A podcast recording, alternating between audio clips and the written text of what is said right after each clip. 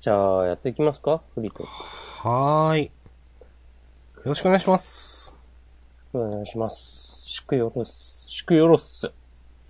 お。この2017年に。の、暮れに。もう暮れも暮れですよ。29日の。例えば23時50分に。祝よろっす。さて、フリートークですが、なんと、お便りをいただいているということで、うん。はい。じゃあ、読みましょう。か。明日さんにね、読んでもらおうかな。はーい。はい。じゃあ、はい。 2通届いております。はーい。ということで、読ませていただきます。はい。はい。まず1つ目、ラジオネーム、しもつさん。はい。いつもありがとうございます。えっ、と、押しこまん、明日さん、こんばんは。えっ、と、普段サイトにアップされた音源を聞いているので、100回記念のメッセージが遅れてしまいました。点点点。改めて言わせてください。おめでとうございます。ありがとうございます。はいありがとうございます。ありがとうございます。さて、最近興味がなくなったことのコーナーについて、えー最近僕は服に完全に興味がなくなってしまいました。気づくと全身ユニクロという日が少なくありません。また、これまではユニクロでいっかくらいのややネガティブな感じもあったのですが、ここ最近はユニクロがいいとユニクロに対してポジティブな感覚を抱くくらい服に興味がなくなりました。明日さん、おしこまんさんは服についてどれくらい興味がありますか服買ってますかということで。下本さんからお便りいただいてます。ありがとうございます。ます。ます。イェイイェイ。イェイ買ってますか服。えーと、私はですね、はい。なんか、気づい、必要になった時に買う人です。おう。あ、社さんは、必要になった時に買う人。普段は、そんななんか、あるもんでいいかって思ってたらずっと買わなくて、うん。で、いや、さすがにこの服じゃやばいだろってなった時に、ドバドバっと買って、だから、なんか、買う時が年に、なんか、ん2回、3回くらいあるみたいな。あまあ、そんなもんじゃないのうん。だから、例えばなんか常日頃チェックしてるとかもなくて、あんまり、ファッションも疎く、う、う、疎くないよ、疎いんで、うん。そういう必要になった時に、あ、なんかどういう服にしたらいいんだろうって、なんかネットを、 なんかコーディネート例みたいなのを徘徊しながら、あ、なるほどね、とか思いながら、その時に買っ、ね、見ながら買うみたいな。必要になった時ってどういうことえー、まあなんか、デート的なもんとかっす。ああ、なんかちょっとちゃんとした格好をしなきゃっていう。そう、友達と会うとかだったら、うん。なんかいいけど、なんか例えば同窓会だとか、なんか久しく会ってなかった人に会うとか、はいそはういはいはい。いうのだとさすがにちょっとねっていうことがまああったりはするんで、うん。なるほどね。わかります。さすがにそのなんだろう。あんまりこういうのあるのかわかんないですけど、その、1年前に買った一丁だってなんかちょっと今見るとダサい気がするな、みたいな。ああ、それってダサいのか自分の感覚が変わっただけなのかわかんないんですけど、そうやっぱ思うんでなんか。うん。まあ、なるほど。それで定期的に、ちょっとさすがにどうかなっていう時に買うみたいな感じですね。うんうん。はい。おしこまんは。もしこまんはね、おしこまんは。あしこまんはね、おしこはどうですか私は、これね、最近、今年買ったかな服あ、買ったわ。買うは買う。買いますけど、俺もね、ユニクロ、だいたいユニクロか無印で買ってったんだけど、うん。というのは、なんか、メッセージ的なものがプリントされてる T シャツとか、うん、うん。ある時期から、超ダセえなと思うようになって、はいはいはい。なんか、いや、そんなこと、僕は思ってないし、と か。とかね。まあ、よくさ、あるじゃん。なんか、街行く人の面白メッセージ T シャツを見て笑う的なね。ありますね。その、日本語訳したそれですげえこと言ってるぞみたいな。そうそうそうそはういそう。それはまあ極端だけど、なんか、そういうんじゃなくても、 いや、わかります。うん。。なんか別に、別に俺それじゃねえしっていうのがあって、うんで、かといって、ブランドの ロゴがプリントされてるのと、例えばナイキとか、うん。そういうのもちょっと違うなと思って、うん。まあそれもなんか微妙なところで、うん。ラコステのワニのワッペンは別にいいけど、でもあのうんナイキのシャっていうのは嫌だなとか、うん。うん。うん。いろいろ思った結果、もう、柄とかじゃなくて、柄、うんプリントされてる T シャツとかやめて、T シャツ、んポロシャツわかります。とか、すごくわかります。あと、まあ普通の白いシャツしか着ないようにしようって決めて、うん。まあ白じゃなくてもいいんだけど、うん。みたいなことをね、考えていろいろ。うん。わかります。でね、ちょっと前まで、T シャツを夏場着ない運動を自分の中でしてて、はい。で、その頃はユニクロでポロシャツを買ってて、うん。で、それはそれで良かったんだけど、今年の夏は逆に T シャツを着ていこう運動をしてみて、うん。で、その時は無印良品の真っ白な T シャツを無地のすごいですね。うん。そう。無地、無印だけに無地の T シャツをね、はい。 3着ぐらい買って、あそれをね、この夏は着てました。なるほど。それか、かなで、あとはね、あんまね、もうおしゃれとか僕もよくわかんなくてですね、嫌いではないんですけど、なんか、前、ツイ、多分ツイートもしたんだけど、自分ができるこう精一杯のおしゃれは、あのユニクロのうん。ユニクロ、なんか俺は詳しい、誰がどうとかわかんないけど、なんか有名なファッションデザイナーとのコラボアイテムみたいなのがさ、はあ、はあはあ、なあんりかますね、たまにうん出るじゃない。うん。それを買うくらいだなと思って、精一杯できるおしゃれが。と思って、ちょっと前に、シャツを2枚ぐらい買ったくらいですかね。なるほど。あのー、さっきの G 入りの、プリント入りのとかはすごく分かって、ほんとそう思うので、僕も夏場はポロシャツを着ることがかなり多いですね。うん。楽なんで。うん。ポロシャツは着てればいいみたいな。T シャツとかも結構 G 入りが多いじゃないですか。そうね。あんまり気に入るのって、あんまりなくて自分で。だからポロシャツが一番僕の中ではセンス的には合ってるんです、なんか。なるほどね。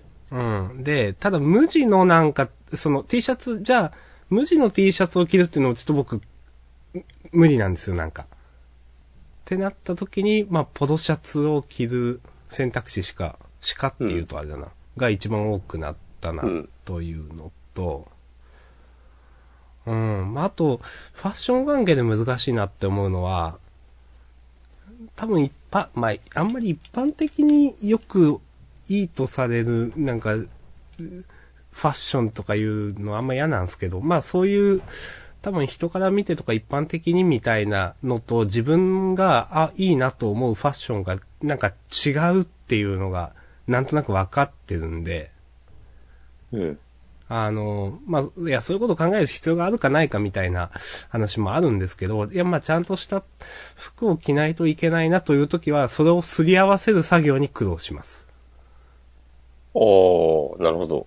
そういういろんなコーディネートのサイトとかなんか、いろいろ見て、大抵なんか、うーん、いや、ちょっとこれはね、とか、なんか、いや、なんかこれこういうとこは嫌だな、とか思うんですけど、うん大体なんかたくさんある中で、なんか、た、たまに、あ、これならまあちょっとしてもいいかなっていうようなやつを買ったり、似たようなコーディネートにしたりとかするんですよ、僕は。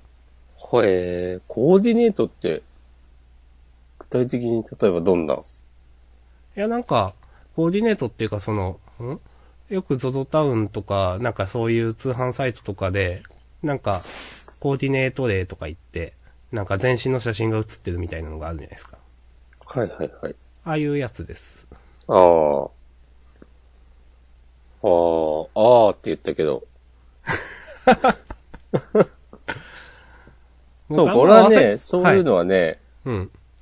それはね、夏場は、うん。まあ T シャツだったり、ポロシャツだったりで、うんああ、でもさっきちょっと言ったけど、それ以外の季節は、もう基本、基本白いシャツしか着ないことにしてるので、はい。 だからもうコーディネートとかもね、考えなくていいんですよ。そうですね。そう。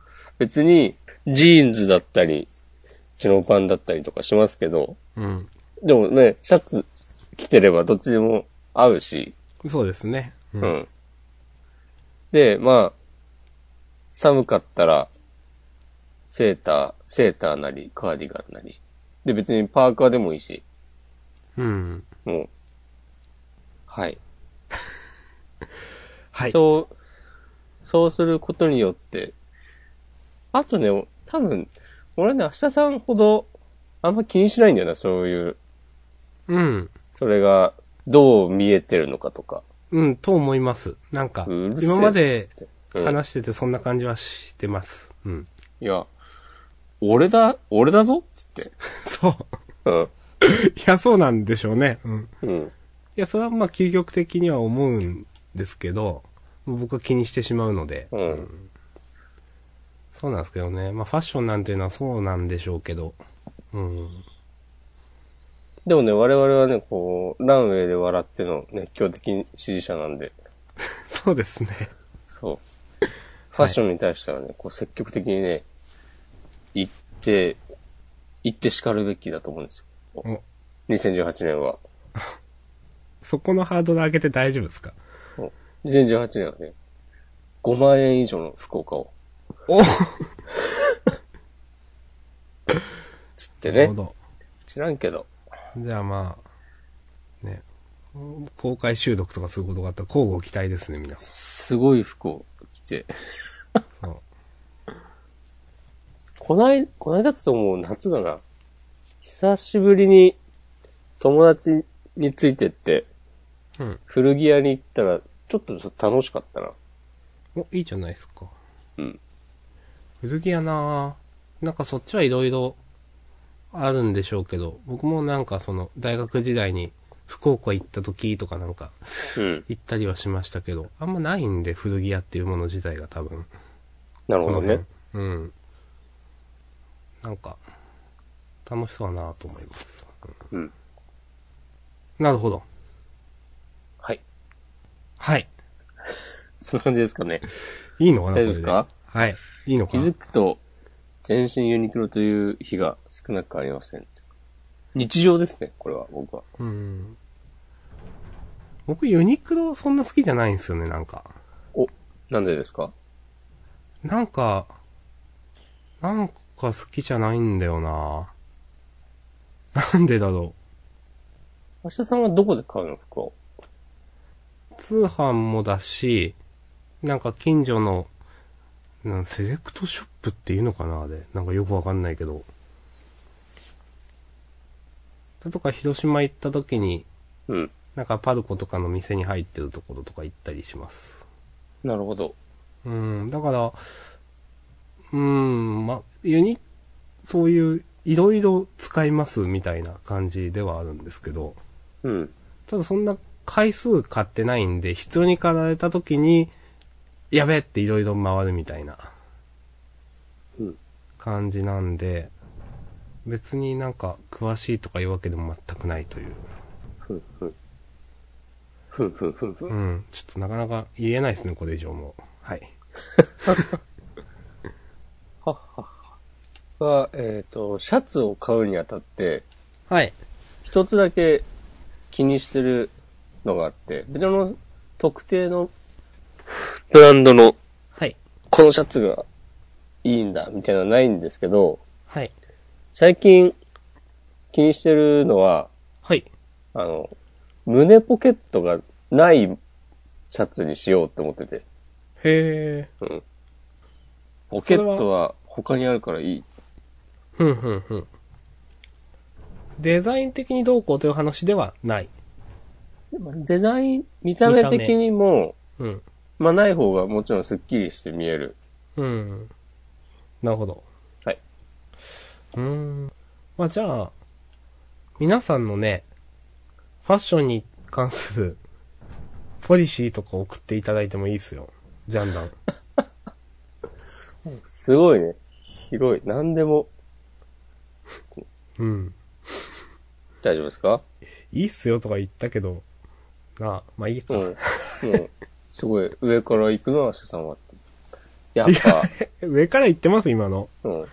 送って、送ってきてもいいっすよ、つって。あ、じゃあ今の全カットすんでいいっすよ。ういん。いっすよ。そう。やっぱや、100回も続いたポッドキャスターは違うんだなと思って。またそういうこと言っていじめ る。はい、いいですかそう。まあね、あんまりね、あ、そう、多分ね、うん。多分っていうか、ちょっと、あちら仕事に行く時の服って決まってる制服ではないよね。いや、スーツです。そうそうそう、スーツ。うん。僕はまあ家で仕事をしてるし、もともとまあ私服の職場で、で、全然スーツじゃなきゃダメとかないので、うん。とかいうのもあって、もうなんかこれしか着ない的なことを決めたんですよね。なるほど。多分、遡ると。うん。プチ、スティーブ・ジョブズみたいなことですね。 ああ。なるほど。はい。そう。あれ、あれほど、あれくらい突き抜けるのはちょっとね、きついなと思ってやめたんですけど。え、実際、ごめんなさい。あの話も私あんまり微知らないんですけど、うん。スティーブ・ジョブズのあのスタイルですよね、あの。うん。あれしか持ってないってことなんですか持ってないかは知らんけど、うんでもそうなんですよ。いつもあの格好らしいです。そうですよね、まあその。そう。え、それは、え、あの、例えば、プレゼンとか、なんか、ああいう発表会とかじゃなくて、社内とかでもみたいな話なんですかね。そうそうそう、多分。へーなるほど。まあ、なんかそういうのに、何着るかどう組み合わせるかなっていうのに、こう、リソースを使わずに済むっていう。うん、そうななんんでかしょうなわからんでもない。その、ね、結構、考えるとか決めることってリソース食うよねって話がありますよね。ん。うん。決断することっていうのがリソースを食ってるっていう。うんまあ、わかります。僕もスーツで楽ですもん、今。そうそう。そう。で、俺はスーツとかないから、うん。そう、それを仕事着にしてるってことですね。うん。決めるまでは結構ね、あ、毎朝どうしようかなっていう感じがあったんですけど、うん。もう、じゃあ、夏場はポロシャツで、もう選択肢を自分でどんどん減らしていった結果、すごく楽しく毎日が過ごせています。なるほど。まあなんか別にね、そういうファッションの楽しさを否定するわけではもちろんありませんけども。うん。まあその毎日やんなくてええやろっていう。うん。おのおのがね、どの、どういう比重の置き方するかっていうのはもちろん自由なんでね。いいと思います。どんなはい。やり方でも。うん。はい。はい。優しい、優しいポッドキャストですね、チャンダーは。そうですね。 そうですねって。ということで、しょうつくん、メッセージありがとうございました。はい。ありがとうございました。今後ともよろしくお願いします。こんなんで回答になってますかね。うん。はい。はい。じゃあ、うん次のメッセージ読ませていただきます。えーっと、はラジオネーム、下村さん。はい。ありがとうございます。下で繋がっていきますね。そうですね。まあ別に関連はないんだろうけあ明日さん、おしこまんさん、こんにちは。いつも楽しく聞かせてもらっこんてにます。ちは。ありがとうございます。はい。はい、えー、昨日、大掃除をしていたら、押しこまんさんの陣、えー、押しこマガジンが出てきました。えー、と、改めて読むと、内容は面白いし、印刷物としての体裁も完成度が高くてすごいなぁと思った次第です。ウェブ版の押しこマガジンも面白かったので、どちらもまた再開されるのを待っています。あざっす。はい。ありがとうございます。えー、とで、ここで二人へのリクエストなのですが、せっかく100回もジャンダンをやったのですし、一度同人誌や人として、えー、と、ジャンダン総集編みたいなものを作ってほしいです。えー、ポルカのリターンを印刷体で使うという手もありますし、ご検討いただけたら幸いです。ということで、下野さんありがとうございます。はあい、りがとうございます。ありがとうございます。ということで、はい。一応、おしっこマガジンというのが、以前、おしっこマンがやってた、えっ、と、ウェブマガジンで、えっ、と、それの、えっ、と、紙媒体としても、ちょっと、増刊みたいなものを出したっていう経緯が、合ってますか合ってます。はい。ありま完し璧でてす、その話をされてますと。お小マガジンはね、来年はやっていきますんで。おいいですね。攻めます。2018年。私は。攻めの年ですか。えうん。えね、こう、言う、言うこ、言うことで追い込んでいくスタイルで。いや、重要ですよ、こういうのも。うん。ね、そういうプレッシャーというかね、その、締め切りを設けていくスタイル。うん。やっていきます。はい。そして、この、ね、はい。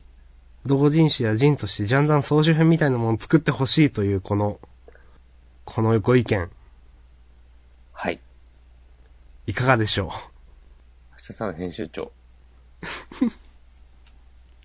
うか。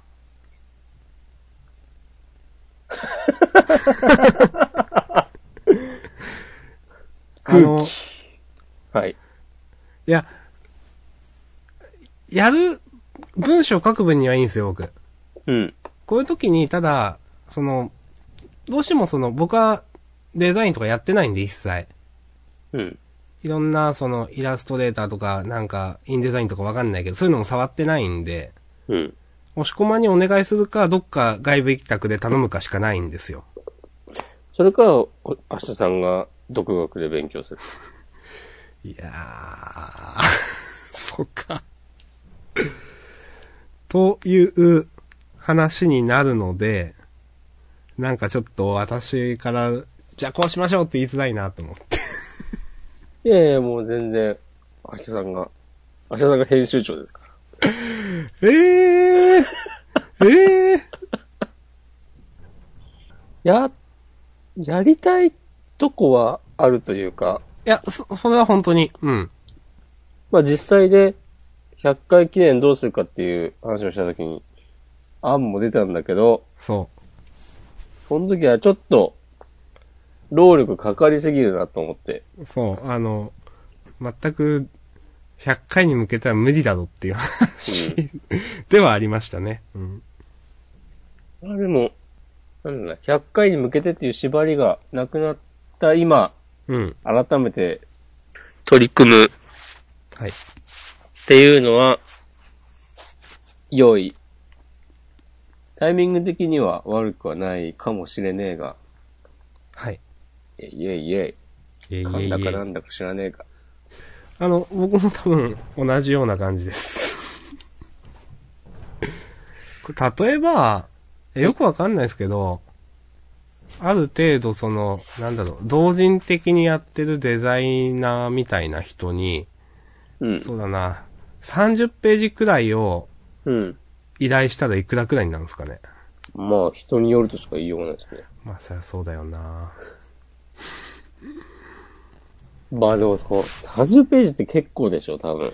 そう。いや、まあ、その何ページにするかみたいな話もありますけうどん、 30は、いや、全然、全然想像がつかない。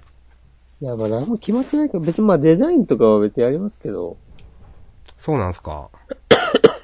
やるけど、じゃあ俺が明日さんからデザイン費用をいくら請求するかって話だもんね。あ、でもいいっすよ。それはもう完全に、もう、スマイルですよ。スマイル自撮り送ってもらうわ、笑顔 の。それをアップしていいならっていう条件でデザイいンしまやした。ー、厳しい。お金はいただけませんか厳しい。えーでも、その、ジャンダン総集編っていうの自体は結構、でも、総集編って難しいな。まあ、総集編じゃなくてもいいんだろうけど。うん。まあ、ちょっと、検討しましょお願いします。う。え、僕にボールがあるんですかもうこれ。もう、俺、俺にどんなボールが飛んできても、完璧に返します。おパシって、言いますね。パシって明日さんに返します。あ、そういうあ、 そうそうそうそうそう。へえ。俺のドライブが強いのは間違いのない事実だから、つって。お。それは、今週のあれですかうん。いや、フルドライブもやっぱ全然人気ないんだな。そうですね。ちょっとフルドライブも今週引っかかったところが僕はありましたね。うんはっきり言って。フルドライブもうちょっと、もうちょっと上にいるもんなのかなと思ったけど。 ねえ一緒に、こゴルファーツと一緒に、そうですそのね。新年祭補正が沈んでいなくなった途端、あ、一気にここ来るかと思って。まあね、ボルトがあったからとかもあるかもしれないけどね。きますね。うん。つうことで、総集編、総集編じゃないものの方がでもいいなっていう気もするな、やるなあら。、実際それは思います。その、うん。もっと新しいことを、まあ、そうですね。それにせっかく紙でやるんだったら、紙でできることとかがなんかないのかなとかね。いつもこうやって音声でやってるわけで。うん。それこそ、まあ、明日さんがね、えーお猿手帳をはい寄。稿した原稿のね、PDF をね、まだ持ってますよ、 僕は。うわこれもね、すごい昔だよね。ーだって、えっ、と、去年の冬込みですもん、それ。そう、去年の冬込みに、えー我々共通の知人の方が主催している、はい。えーで発行した雑誌、同人誌に、はい記。者さんがジャンプについてのね、原稿を寄稿した。まあ、という気こと候でというか、あの、私は、えっ、と、一緒に、あ、そうか、やってたのか。はい、としてやってたんですよね。まあ、その、その人は、もっと昔からされてて、私がやったのは、えっ、と、そんなに長い期間じゃないんですけれども、一緒にサークルをやってて、えっ、と、小説集、まあ、僕は小説を書いたりして、その小説集ともう一個、えっ、と、その、評論誌みたいなものを、えっ、と、えっ、と、コミティアとコミケで出しましたという。はい。うん。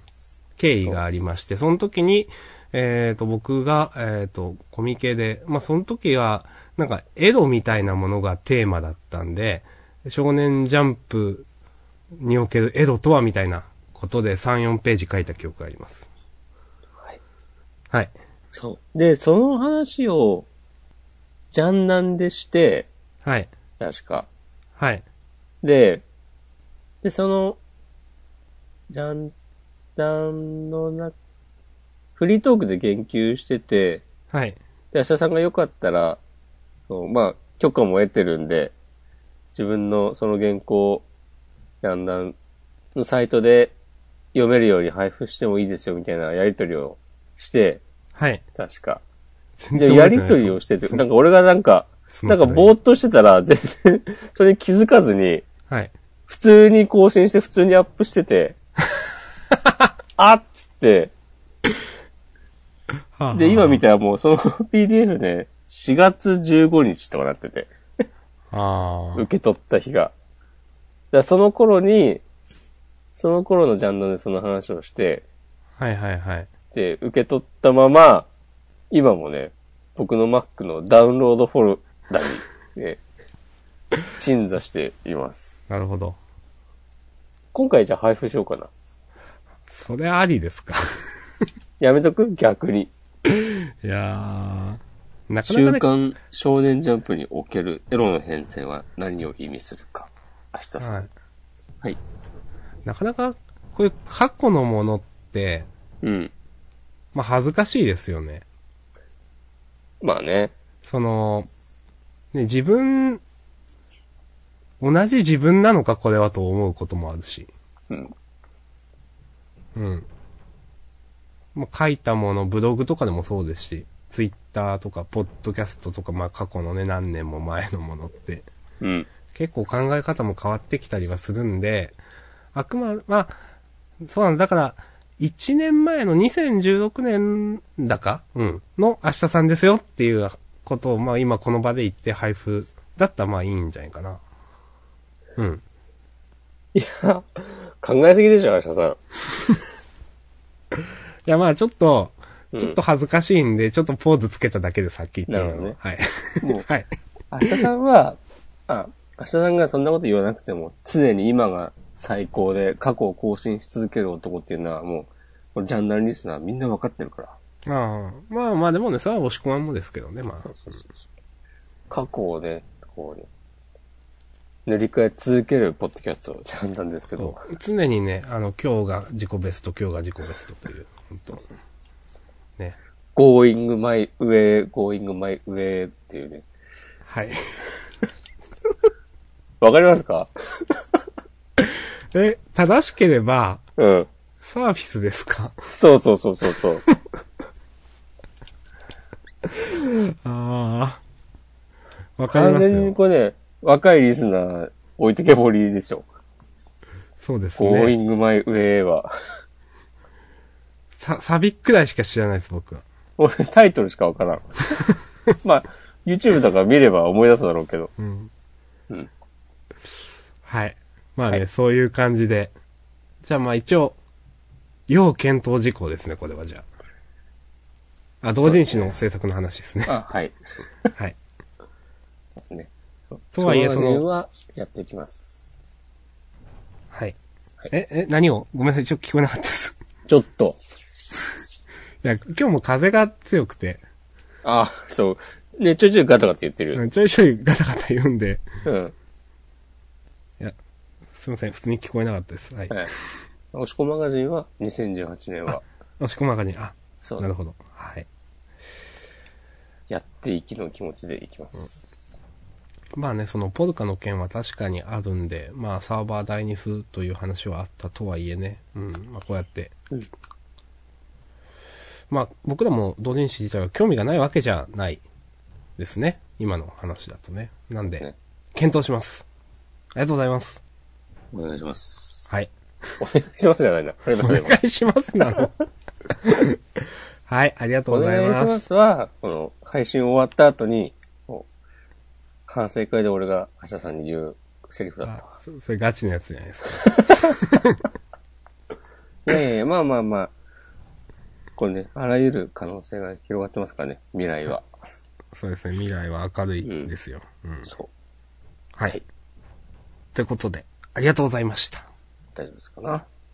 はい。ということで、いただいたメッセージは以上。ですね。はい。本編中に、まあ後でこの話するかもしれないですけどねって言ってたことが2つぐらいあった気がするんですが、はい。なんだったっけ私もね、ちょっとね、健康健康の話はいいな。健康じゃなかったかなあ、えーっと、いやー、あそこまで出てんのにな、なんか、すん、すん、忖度でしたっけああ忖度弁当の話だ。洗濯弁当の話って。これはいいんじゃないですか。うん。でももう一個あったな。まあいいっすか。そうだね。結構でもね、このポッドキャストは、じゃあ、後であの話しましょうっつって、しないこと多いからね。そうですね。うん。ほんと、よくありますよ。そうそうそうそう。もう完全におじさんですよ。うん。そう、なんか、じゃあね、この話はね、フリートークでしましょうかね、みたいなこと言って、本編の最後で言って、フリートークで一切触れないみたいな。また来週しますとか言ってね、しないっていう。まあそういうところもこのね、我々のね、リアルな生き様が現れてるんじゃないですかね。 はい。いや、入って。うん、いや、はい。はいって明日さんが言うなら、まあ明日さんはそうなんだろうな。えーなんか、ありますかトピック的なことが。年末ですね。年末ですね。まあ、本当今日が29日、えっ、と、もう30日になったのかといなうった。うん。お話なので、もう2017年も終わりですよ。あ、すごい。14名の方が。ありがとうございます、いつも。同じ人なのか知らないけど、まあでも同じ人が多いだろうな。年末の、今面白いテレビとかやってないんですかね。うーん。テレビ見ないので、わかんないんですが、はい。偶然、うん。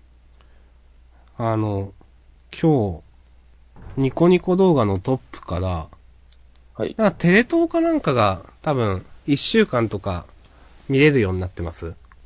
あ、そうなんだ。多分。で、あのーロバートの秋山ってクリエイターズファイルってやってるじゃないですか。なんとなくだけわかります。うん。まあ、ロバートの秋山が、その、各、いろんな、あのーなんだろう、著名人に扮して、まあ、著名人っていうのはその、想像上のというか架空の著名人なんですけど、なんとかの第一人者とか、あのーに扮する、えっ、と、企画で、なんか、多分ノリとしては、情熱大陸みたいなことをやるみたいな、だと思うんですけど。うん。そういう企画がずっとまあ企画というか、まあロバートのね、秋山のネタというかがずっとまああるっていう下地があって、で、なんか、この間多分テレビでやって、それの多分アーカイブとしてニコニコ動画でやってる、今やってたんでしょうけど、偶然なんかニコニコのトップからなんか飛んでみたのが、ロバートの秋山のその、クリエイターズファイルに出てくる10人、まあ、いろんなロバートの秋山がいろんな分知ってる、えっ、と、人が出てくる、えっ、と、1時間の、あの、すミステリーみたいな。 うん。あの、あることを島で殺人事件が起こって、あの、犯人はその10人の秋山のうちのどれかみたいな、ほうほうほいうのがありまして、う。うん。それをなんかちょっと見てました、今日。なるほど。ちょっとなんか1時間見るのはちょっと厳しかったんで飛ばし飛ばし見ながら見たんですけど。私、ツイッターでつぶやいてて、黒い10人の秋山という、うん12月26日に放送された分ですかね。僕、このうちの、そのロバートの秋山が扮してるうちの一人が、なんか本当に別の人かと思ってて、本当にいる人かと。うん。あの、ツイッターのアカウントで、なんかファッションスナップ .com だからそんな感じの、あの、さサイトがありますなんか。ファッションについてのニュースサイトみたいなのだったと思うんですけど、それのアカウントを僕フォローしてて、たまにその、ようこ淵上だかそんな感じの名前のその、えっ、と、一流のスタイリストみたいな、服を作る人、それこそランウェイで笑ってみたいな話ですけど、なんか、スタイリストやねん、だから服を作るデザイナーだな。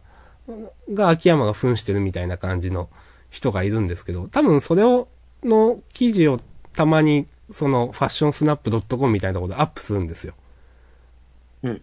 で、なんかそれがちょっと、中身まで見てないんで、あ、なんかそういうサイトが取り上げるっていうことは本当にこういう人いるんだ。最初、すげえロバートの秋山に顔が似てんな、この人ってずっと思ってたけど、みたいな人が、うん。なんか僕の中でロバートの秋山じゃない存在として頭の中にあったんですけど、うん。今回のこの、あの、テレビドラマを見て初めて、あ、これって本当にロバートの秋山だったんだっていうことを知りましたっていう、 なるほどね。そう、話がありまうん。うす。ん。はい。まあ、クリエイターズファイル自体は結構なんか人気があるんですよね、多分。なんか写真展とかやってなかったうーん。わかんないけど、なんか。はぁ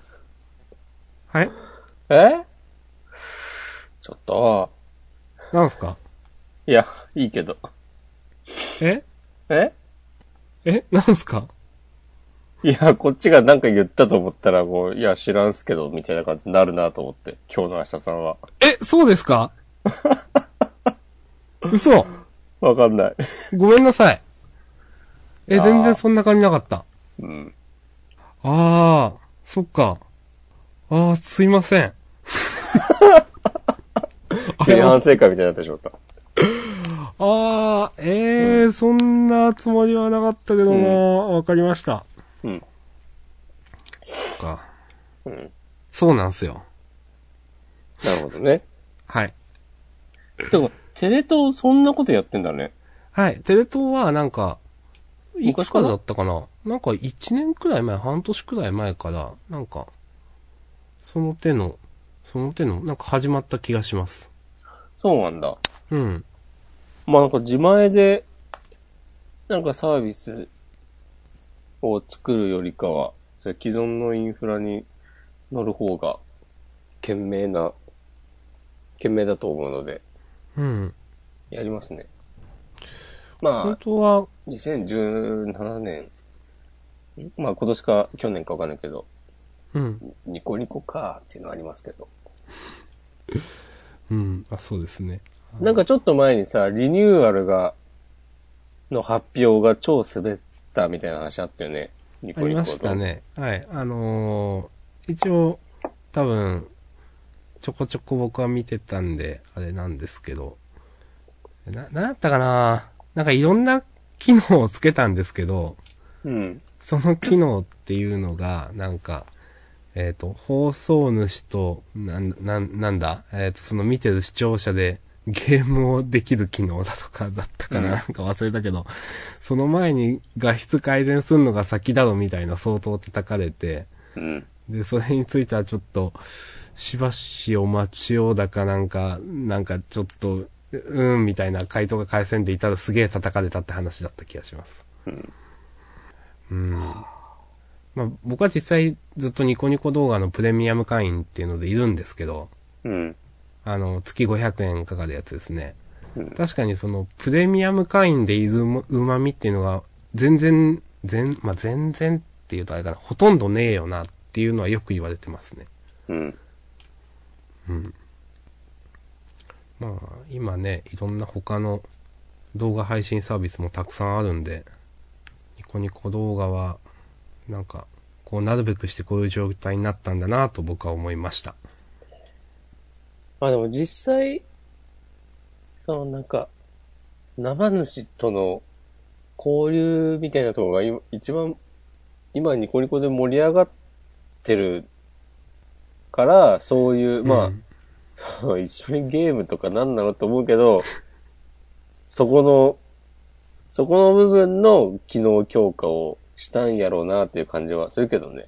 うん。なんか俺はよくわかんないなと思うのは、うん。ニコ生の配信、 まあそのマジックの大会の中継とか見てて、はい。たまに追い出されるんですよ。ああ、はい。うん。でもあれもさ、なんか、リロードしたらさ、まず間違いなくまた普通に見られるのが、はい。まあまあま何っていう。あ、ただでお金払わずに見てる私としてはまあありがたい話なんだけど、うん。逆によくわかんねえなっていう。うん。よくわかんないですね。うん。バチッと締め出してくれても別にいいんですよって、なんか思っちゃう。いや、その、いや、必要があるから締め出してるんでしょっていうそうそうそう。話じゃないですかね。うん。なんかね、昔、あの、川上さん。あ、今あの、会長、元会長かな、うん、うんはい。カワンゴとか呼ばれたでしょ。はい。あの人が、なんだっけ。もともとあの人、ゲームの開発、そうなんですか。ニコニコってもともとなんか、そう、セガの下請けって言うとあれだけど、なんだろうな、遡ると、うん。セガの、あの、か、開発みたいなやつですそかうドリキャスとかかなドリキャスの頃の、ゲームの中、ネットワーク部分の開発うーおん。してたスタッフ、してた人とかが主要メンバーにいたみたいな感じになって、うんドワンゴの、を遡っていくと。うん。で、その後、なんか着メロ作って、超儲かって、で、おーニコニコ動画作ってみて、みたいな話、らしいんですけども。うん。その時にそのゲーゲームを、えーっ、と、その、川上さんが、はニい。コニコ動画、どういう思想で作ってるかみたいな話になって、うん。ゲーム開発者の考え方として、うん。ちょっとそのインターネットの技術者、ウェブの技術技術者とちょっと考え方の違うところが、うん。ゲームの開発の人は、えっと、なんか、全世界からどんなに、えー例えばアクセスがあっても、うん。落ちないようにする、的な発想ではなくて、うん。いや、全世界とかもう何千万人とか来られると困るけど、うん。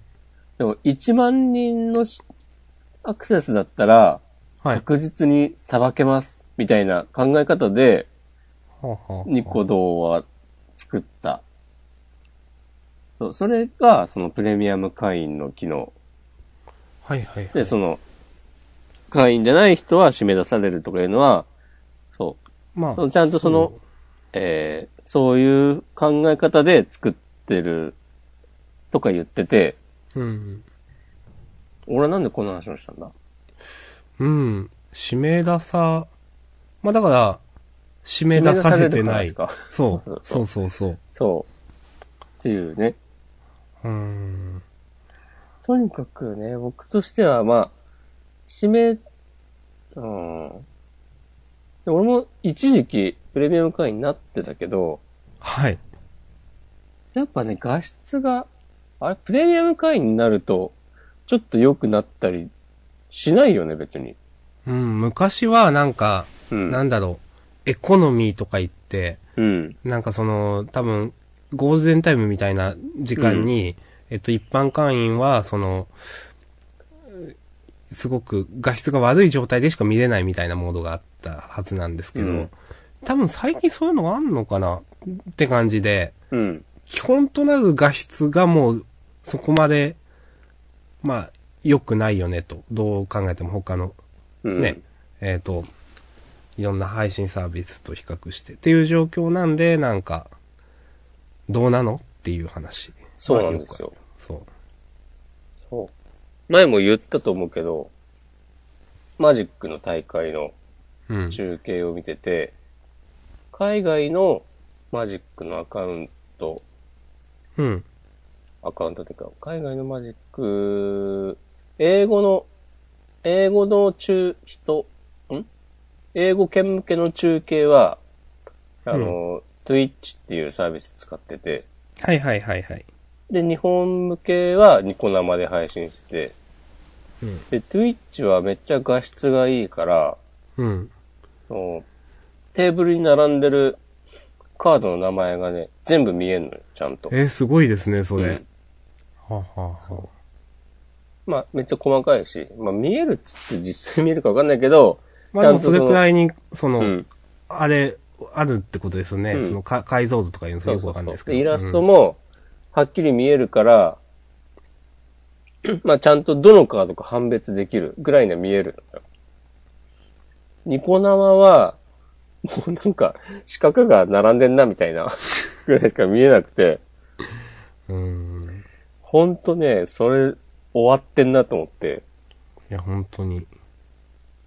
それはまあ、かたくなにニコ生を使い続ける日本のウィザーズ社の日本担当が終わってるとも言えるんだけど、んごめんなさい、確認なんですけど、はい。外国のってことは、外国のウィザーズ社のやつはツイッチやってるって話なんですよね。そうそうそうそうそえー、じゃあ契約自体次第で別に日本もツイッチでやれよ、できるよってなるんでしょうね、多分。う。そう。てかね、やってたこともあったんだよね。うーなんん、じゃあか松今松持考えっるて。と、まあ、何おせ試し的にやってみたのかなって感じなんだけど、まあ、あとなんだかんだで当時は人がニコニコが多かったとかかもしれないですね。うん。なんかまあ、その時の、まあでも、なんニだかんコだでニコとなんか仲いいんだよな、ユーザーズ。うん結構あの、春にやってた、東会議だか、町会議だか、町会議かな町会議、はいはいはい。あの、イベントでも、なんか、マジックのイベントもやってたし、うーん。ブース出したりとかして、まあその、確かにそのね、ウィザーズ・オブ・コースと、じゃあまあ、ジャパンが、ね、いろんな配信サービスどこが一番仲いいかって言ったらニコニコなのはなんとなくわかりますけどね、という、そのね、色というかオタク的なね、あれからして。うん。そこがね、いや、別にさ、ニコニコやめろって言うんじゃなくてさ、両方でやればいいじゃんっていう、うん。だけの話なんですけど、そこはコストの話なんですかね、うんわかんないけど。うん。ね。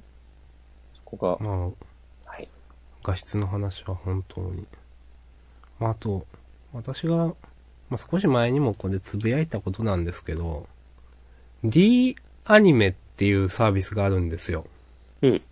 あの、アニメ見放題サービスですって言うとすぐわかると思うんですけど、はい。まあ、そういうサービスがありまして。で、それのニコニコ動画視点というのを作るよという話がなったんですよ。うん。で、えっ、と、12月1日とかこの間から、まあその、えっ、と、なって、えっ、と、結局ニコニコ動画の中でコメントをつけながら、その、D アニメストアっていうところで配信されてる動画が、えっ、と、見れるよというサービスが始まって、うん。あのー僕は、それ、こういうことができたらいいなって一応求めていたサービスだったんですよ。昔に。うん。まあ今も、まあ昔。うん。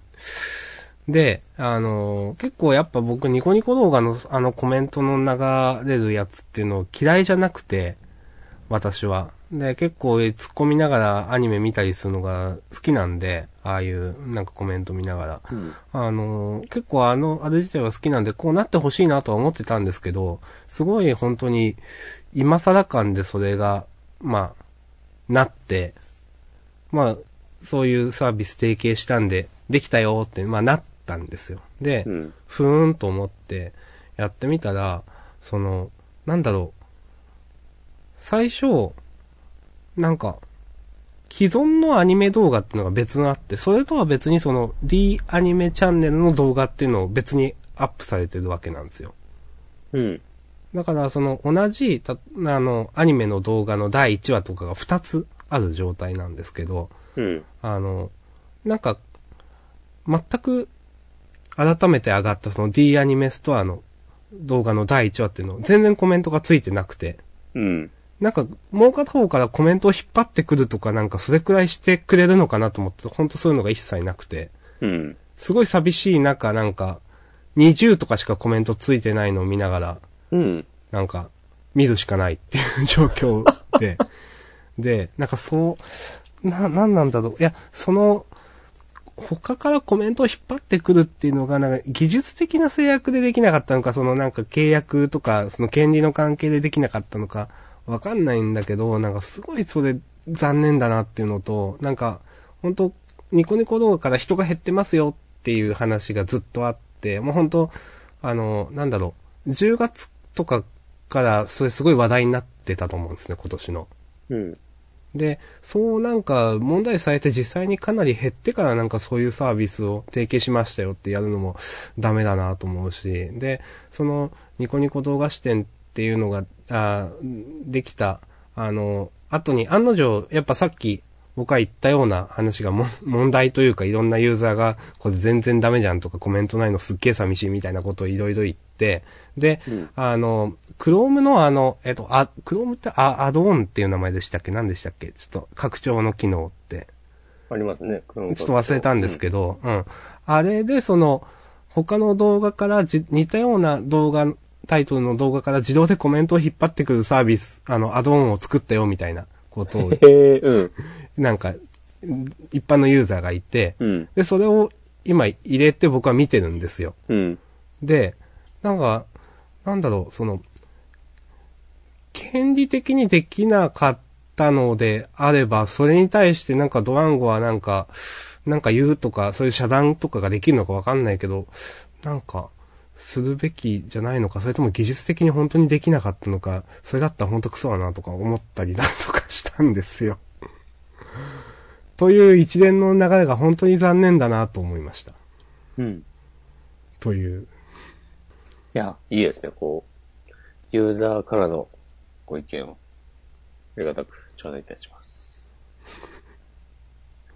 いやー、いや、できないわけないと思うよ、そのコメントいっいぱいや、ですよね。だから、権利的な話なんだと思うんだけど、なんか。いや、誰も、それが必要だと、思ってないんでしょそうなんすかねう。。ないか、思ってる人は発言権がないかとかね。ああ、なるほど。うん。俺はもうずっと、登場当初から、ニコニコの文化に馴染めなかったので、はい。うん。っていう話をなんか何度かしてると思うけど、そんなに別にピンとは来てないし、もともと期待もなかったから、うん。まあまあまあ、今の、すごい戦ってる感じも、いや、まあ別にもともとそんなもんじゃないのっていう感じだったけど、うん。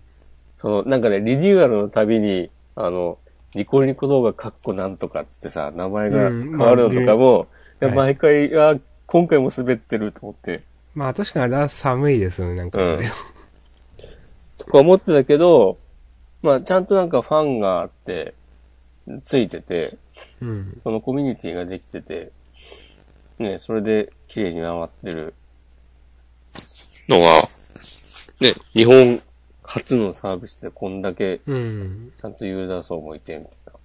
ユーザー層ユーザーも多くて。うん。ほほ。すごいですね。思ってたけど。うん思ってたけど。思ってたけど。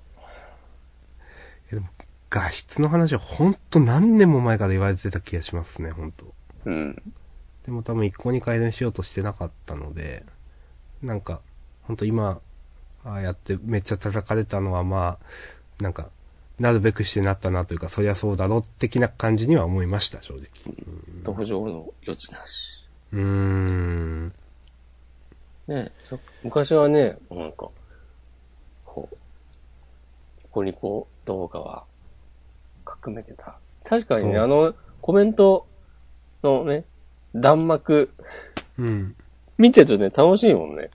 確かにそのなんか、じ、時代を変えたというか、一世を風靡したみたいな印象はすごくありますね。う結ん。構ね、なんか、社会学者の人とかがこぞって取り上げたりとかね、うん。あったし。あの、そうそう、弾幕、なん字幕はね、そ、なんだろうな。まあ、疑似動機とかって言うじゃん。はあ、な、言うんですね。うん、そうそうそう。その、疑似的にはい、はい、はいはい。大勢の人で、こう、一緒同に時見にてる視聴してるようなうん感覚を得られるっていう。はいあいいれは確かに、俺もまあそういう文章読んでた、もう10年、10年もいかないけど、多分2010年とかぐらいに、うん。えっとね、宇野、宇野恒弘さんという方、はい、はい、はい。あの、アーキテクチャの生態系っていう、あの、な、名前はよく聞く方だなというイメージ。の、つ、つねひろさんだっけうん高ひろ恒弘。つねひろか。違う。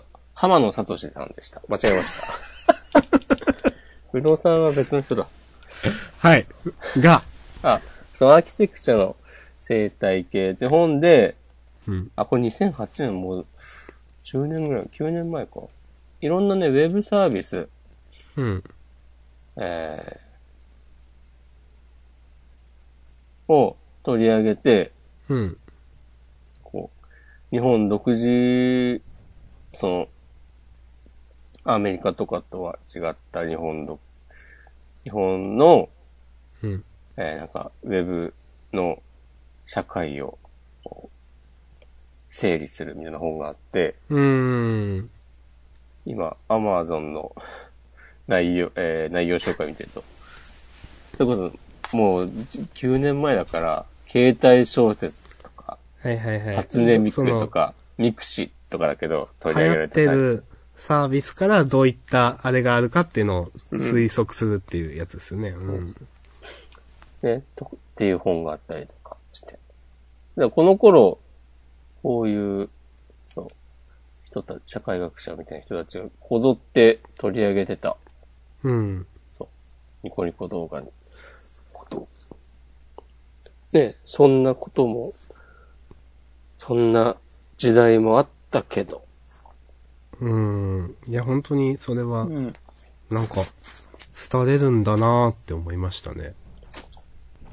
それこそね、ニコ生、ニコ生わかんないけど、とかも、もう、なんか、30代以上のあーおじさん、おばさんしかいないみたいな話とかもあありるしね。ますね、それ。若い人は全然使ってうないってん。まあ、それはね、本当ね、ちょっと思いますよ。あ、そういう感じあるうーん。なんか、うん、結構いろんなその実況者みたいな人とかも結構離れてる印象だとか、 うん。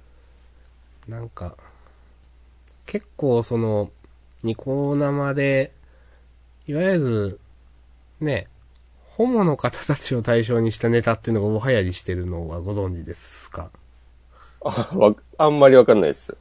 ああまあ、大流行りしてるんですよ。今もはい。へえ。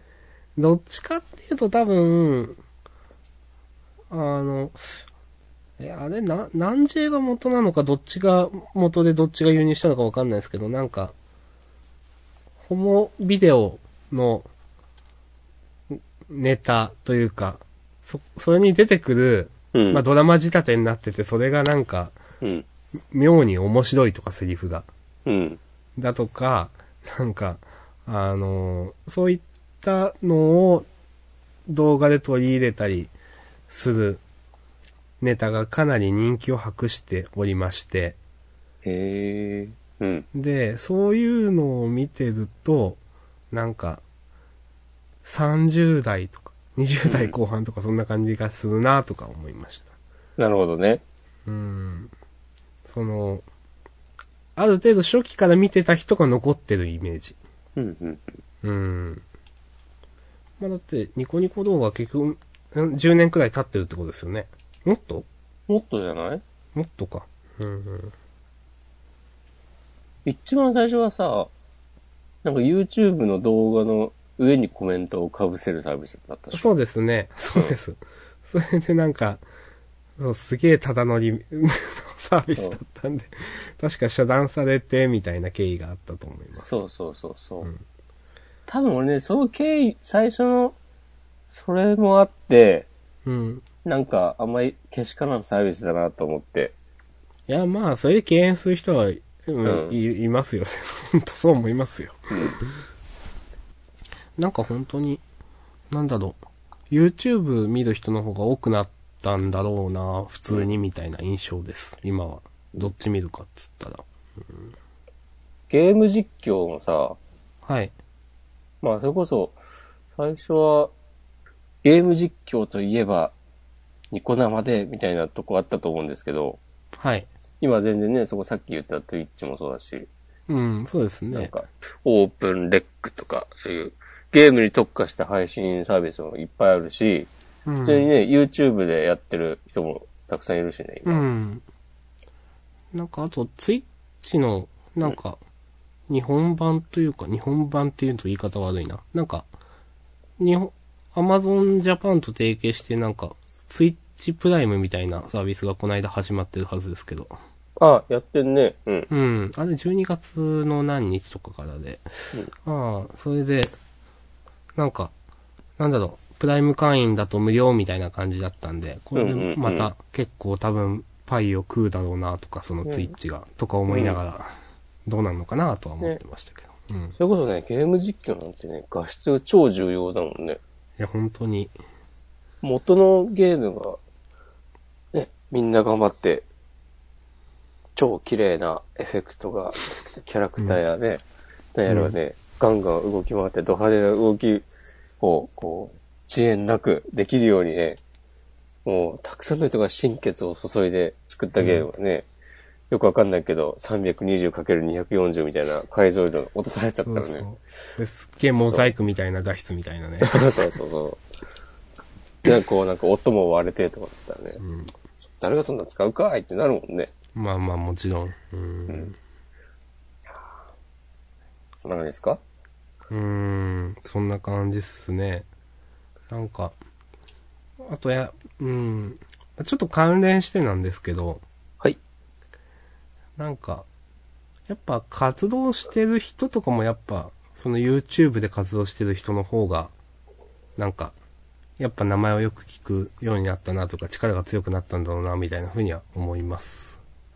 活動してる人というのはうん、なんか YouTuber みたいな人たちって、こんなに大きくなるとは思ってなかったというか、当初の知名度って、ニコニコ、僕はニコニコ動画を見てたからかわかんないですけど、うん。ニコニコ動画で活躍してた人たちの方がなんかファンみたいな層は分厚かった気がするんですよ。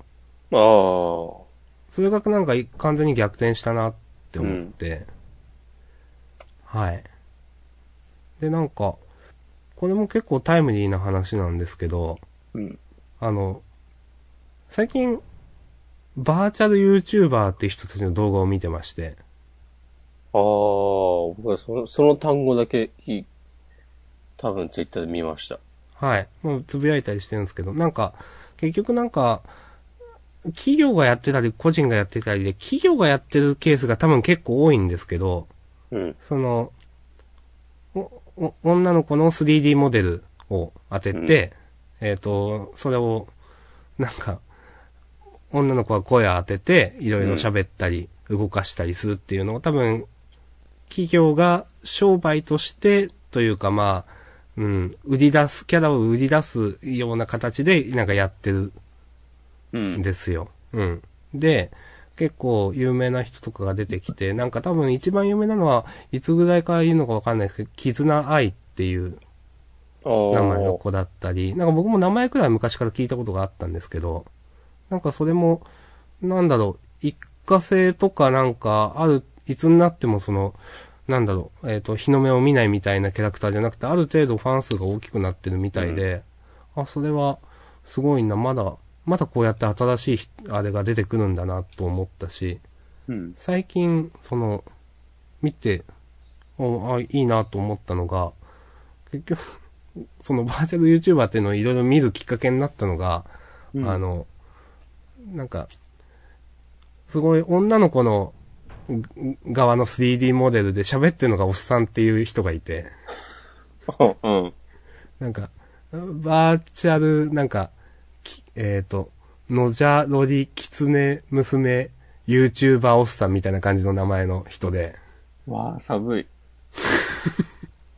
で、あの、すごい、幼女みたいな感じのモデルを自分で作って、うん。あの、動かしてる んですけど、結局なんか、普段はコンビニバイトをしてるみたいな人でいい、で、なんか、そういう本当はユニティとか使ってこうやって 3D とかの方でやりたいから、その就活のためのなんかポートフォリオみたいなこととしてこういうことをしてるのじゃあ、みたいなことを言ってて、うん。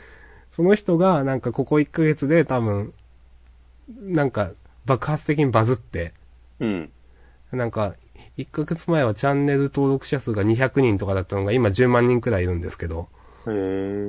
はい。っていう人の動画を見てて、ね結構なんか話を聞いてるとなんか優しい誠実な感じの人なんで、なんか、うんあと、その、女の子の、その、側なのに声がおっさんっていうのが、なんか、妙につぼったりなんかして、僕は楽しく見てました。なるほど。最近。はい。ああ、そういうことなのね、バーチャル YouTuber。そう。伊なんかそうや達って京子みたいなことですね。ああ、伊達京子は僕あんま世代わかんないですけど、うん。あの、あの系列ですね。そ多分どっかで一回間消えてるんですよ。多分2000年代初頭とかで。う。うんうんうん。で、そう。うん。あの、なんか3人くらいいましたよね。多分、あの、2000年代初めまで。バーチャルアイドル。そう。それでいろいろと、なんか、思ったより楽しく見てました。 なんか、なるほど。はい。気になった方はそういう、見てみたらいいんじゃないでしょうかと思って。今、バーチャル YouTuber が熱い。うん。いや、でも実際熱いみたいですね、なんか。へなんかよく、ツイッターのタイムラインとかでも目にするようになったなという。え。うん。確か。まあなんか、ちょっとごめんなさい。話はちょっとそれましたがタイムリーだったんでちょっと。ん。好きなことをして生きていく。うんはい。好きなことして生きていけたらいいですけどね。生きていけてますか生きてくのがやっとだが。ね。働けど、働けど。なんか YouTuber っていうのはやっぱ、明日も言ったけど、続い、続けますね。なんかもう完全にそ確立されたよね。う。うん。本な当んかに。何年前、何、2、3年前からそこでさ、あの、好きなことして生きていくっつって、はいはいはい。 YouTuber ありまのしたね CM めっちゃ流れた時期あったじゃないはい、ありました。マックス村井とか。うん。マックス村井は別件で消えたみたいなとこありますけど。はい。なんか、あの頃、なんだっけな。なんかその、あの CM 流した後、ちょっと後に、うん。 YouTube、なんか、広告費の支払い率が変わったのがニュースになって、確か。あー、はい。そのじゃあ好きなことをして生きていくとか言って、そう YouTuber 目指しても、こう Google このこうさじ加減一つで、その視聴数なんが、えー変わんなくても、次の日からなんかもう収入が半分になったりするかもしれないんだぞ、みたいな。こんな危険な、危なっかしいのをやめた方がいい、みたいな論調うん。わーって出て、まあね、それでね、もう、YouTuber なり損ないみたいな層は、 ね、一掃されたんだろうけど、とありそこないって。うん。まあそうね、まあ、もちろんね、成一部のね、成功してる人だけをね、僕も見てるんで、そうですね、あうんの。ヒカキンとかね。うん。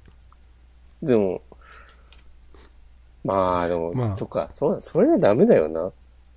それえ、ヒカキンとか見て、だけを見て、まあ YouTuber っていうのも成立したねっていうのは、ああ、ダメまなあんです別かにねいいのか。別にいいのうかん。それ別はいいに気サがラリーマンみたいなことじゃないからな。うん。まあ、サラリーマン、そうですね。うん。一握りの仕事なんで。うんうん。別にプロとかでもないしな。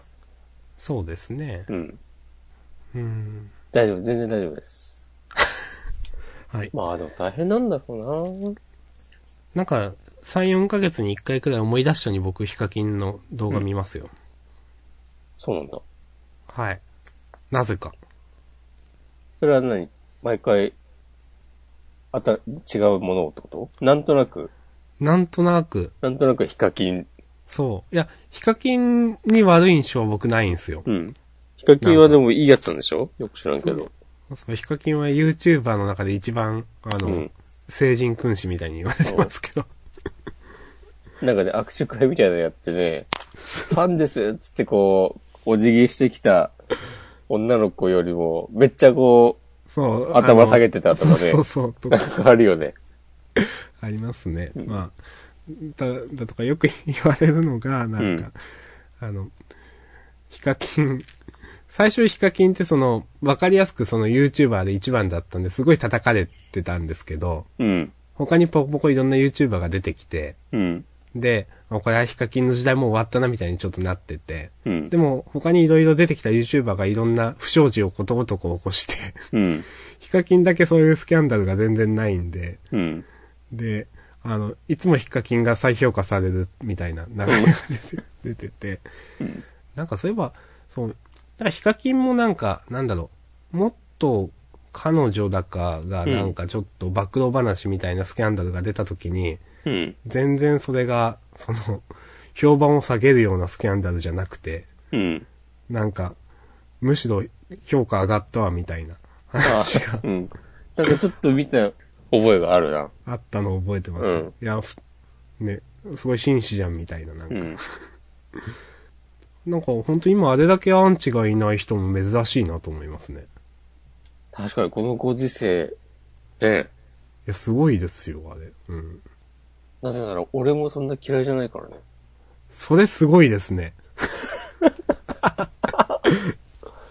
まあ目に映るもの、すべてをね、睨みつけて生きてるって話ですから。いや、でも、一定数人気があるのにアンチがいないっていうのは、まあ、いないというか少ないというか、本当すごいと思います。うん。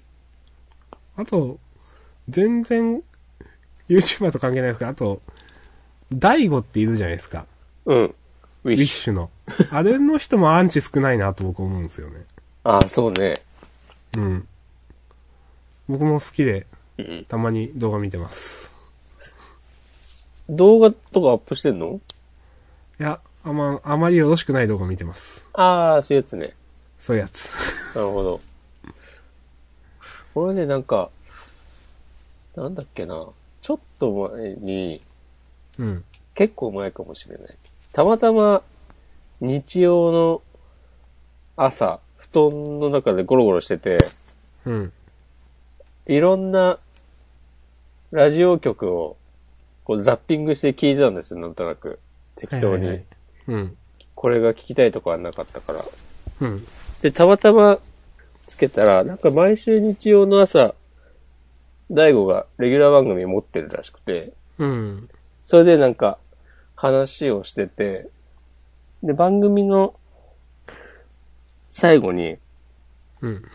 活動の告知をしてて、うんなんか今週末、えー、その、なんだっけ、ブレイカーズのはいはいはい。あの、バンドですね、そうそうそう組んでるツアー、なんかここ、ここであります、みたいな告知をしてて、うん。うん。で、ここのゲストが、グレーのテルさん、えー、ここが、ハイド、みたいなこと言ってて、うん。確かね、確か。ハイド違ったかもしれないけど、テルはね、言ってたグレーの、グレーのなんとかとか言ってたと思うんだよね。うん。なんかなんとなくその交流あるのは知ってたけど、うん。 すげえな、ゲストで呼べるとかと思って。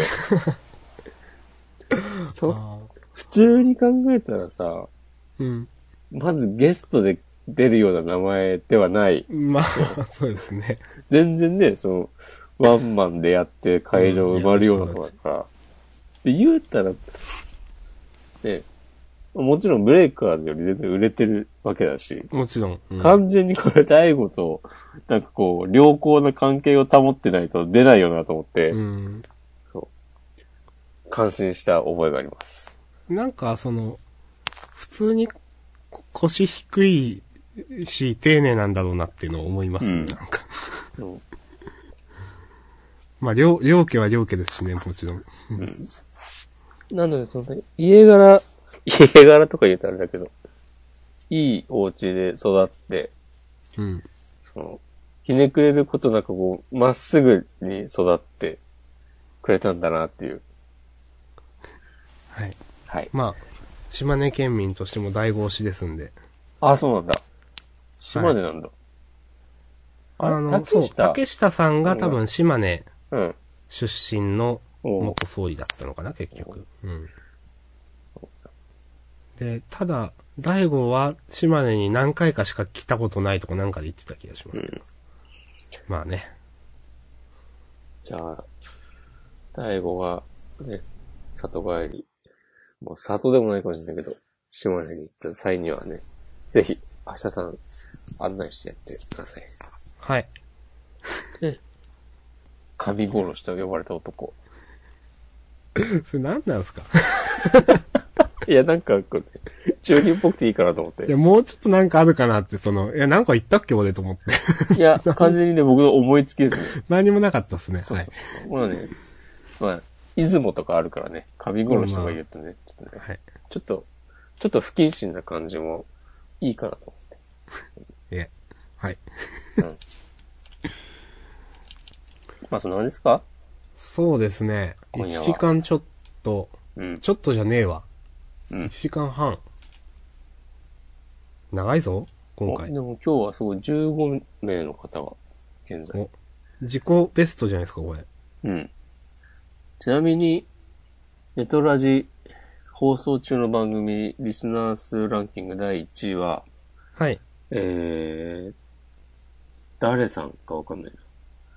朗読な夜、第462夜だそうです。81人。あ、あ、じゃあもうすぐ追い越しますね。すごいね、今回、1、2、3、4、5、6。上から7番目に。 あすごい。 あ、なるほど。あ、ネト、今、番組数35、リスナー数398、あ、あ、あ、あ。分の15ですよ。あーそうなるほど。へーまあね、その、ネトラジという、ね、文化もね、すごい、 あれですけどね。いやそー、うだほんと。ニコ生とかの話をした時に実際やってるのはネトラジというね、この。そうそうそう。ニコ、ニコ動散々ディスっといて、お前が配信してるそのサービスはネトラジかいっていう。まあまあまそれ完全にね、なんも言えないですね。うんかといってね、これね、YouTube ライブとかでね、配信しても、なんかね、なんかね、あ。うーん、まあどうしようもないですよね、うんなんか。どうしようもない感はある。まあまあまあ、ネトラジいいと思いますよ。うん。いや、まあ、て、なんか手軽さはい皆さんもあるだろうなって一番、そんな感じがしますけど。うんでもどうなんですかね、その、ネトラジって、プレイヤーからじゃないですか。んネトラジってその、プレイヤーから聞くあれじゃないですか。あの、ななんて言うんでしょう。メディアプレイヤーとか Windows だと。あ、そうなあ、違うんですか。のわからん。え、ブラウザで聞けないあ、聞けんのかなあの拡張子って、うん。 M3U かなんか。うん。なんか、プレイヤーが立ち上がるイメージだったんで、Windows では。ああ。なんか、最近、ブラウザから聞けないってちょっとどうなのかなってちょっと今思ったんですけど、Mac だと違ったりするのかなうん、Mac だとブラウザであ、そうなんですか。配信できうる。スマホでも、ブラウザじゃないいや、スマホで聞こうとしたことがないからわからない。あ、じゃあ適当なこと言ったかもしれないです。ごめんなさい。明日さんの謝罪で終わるか、じゃあ。 いや、なんか、謝罪で終わるのもあれなんで、最後、なんか押し込まん話をしてもいいですよ。 お上から来たね、また。どうしたってねそんなつもりはないですけど。いやー、今年、なんかあったかなあ、今年最後にかこつけた話題をなんか。あ、そういえば、あの、はいジャンダンつぶやいていただいていた山岡さん。ジャンダン100回、冒頭のぶっ込みラップで涙を流し、えー、押し込まんのマウントトークと明日さんの高笑いが聞けて大満足でしたということで、つぶやいていただいてます。ありがとうござい ます。すごいなんか OL みたいなコメントだね。言われてみれば。はい。なんか。してね。そうですね。僕もじゃあ、なんか、年末だしな、なんか、あるかな。あー、全然違う話になります。はい。先週くらいに、うん。シャドーバースのああ、はいはい。全国大会的なものが、大きな大会あったらしくて、はい。まず優勝したのがね、確か16歳の高校生とかなんで、へそれもなんかすごいなと思って、こう、え。うん。最近マジックに夢中なおじさんの私としては、うん。まあマジックでもね、10代とか20歳ぐらいで超強い人とかもいるにはいるけど、けど、あんまり世代交代が起きてないよねという話を多分、ジャンダンでもしましたよね。うん。うんで、まあそれがすごいなっていうのと、うん。あとなんか、そこ、会場行ってた人のツイートとか見ると、うん。結構なんか若いカップルで観戦に来てる人とか、いっぱいいたっぽく て、ほう。あ、それもね、すごいなと思って、女の人たちにう、ん。ああいうね、カードゲームとかいうクソめんどくさいいや、も本の当がね、受け入れられている。それも、多分、まあ、立派な会場だと思うんで、うん。結構な数で、女、若い女性の方がいたんだろうなと思うと、それうもん、こう、マジック王子の私としては、 待ってね、俺ね、それを、そのツイートとかを見て、うん。こう、冷静に考えたけど、うん。あの、お店とかで、他はのい知らない人と対戦するような、そのお店の大会とか、うん。行くようになってから、俺一度も女の人とそうプレイしたことないから ね。っていうか、まあそうでしょうね参参加者にいます女の人がいるのをね、一回しか見たことない。あ、一回あるんですか、それでも。一回ね、それは都内のお店に行った時に、あそれもでも、おめ、その大会参加希望者多分30人ぐらいいて、その時。あ。うん。で、その中に女の人一人だけいて、すごいっすね、そうその人も。で、その時は俺は、なんか、抽選であぶれちゃって、そなのんかい大会参加言ってましたよね、これ。なんか。うう。ん。そう。それっきりで、で、お店の大会行っても、他のカードゲームだとたまうにん。いらっしゃるんですよ。はい。そう。おーほんとマジックは、なんかそういう、そういう点に関しては、いや、でも、わからんでもないです。あの、うん。他のカードゲーム、その日本産のね、そうの、ん。もうちょっと女の子が可愛いとかなんか、いろいろあるけど、実際のアニメキャラがいるとかなんかあるけど、まあ、まあ、マジックの絵柄とか見てたら、まあ、それはやらないわなっていうのは、なんとなこくのわかるね、キャッチーさのかけらもないからね。いや、本当に、うん。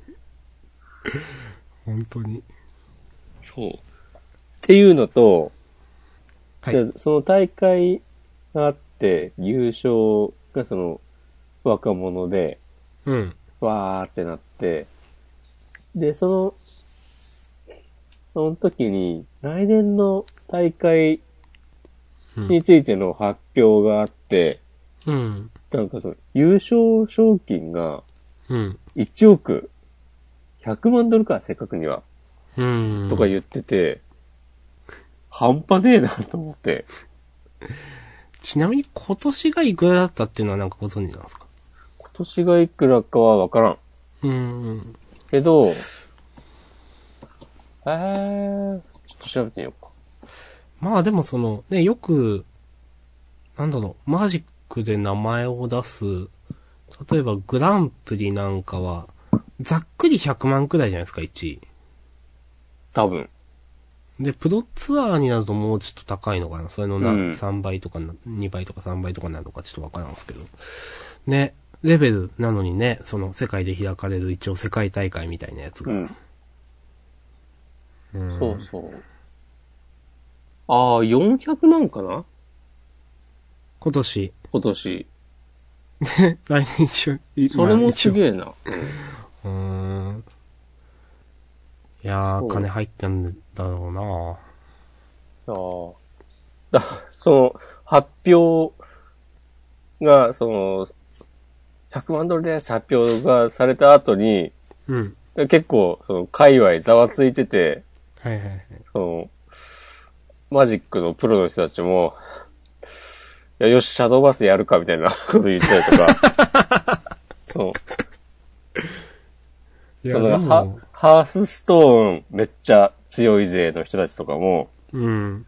これは、まあ大体なんかあの辺の人たちってね、いろんなカードゲームやってるから、うん、ハーいやスまあストーン強い人、わかりシャドーバースも強くて、まあドラクエライバルスも強いし、みたいな感じになったりするんだけど、ますうんそう。来年のそのシャドーバースの大会優勝して1億ゲットすれば、もう、世界中のこう、あらゆるデジタルカードゲームはい。の、その、獲得賞金総額、一気にそれで1位になれるぞ、みたいな。あ出てるかあ。いや、それカイブッティがどうなんかなと思って今。多分ね、1億は、ああ、その、結局あれ、ギネスがどうちゃうって話ですよね。うん。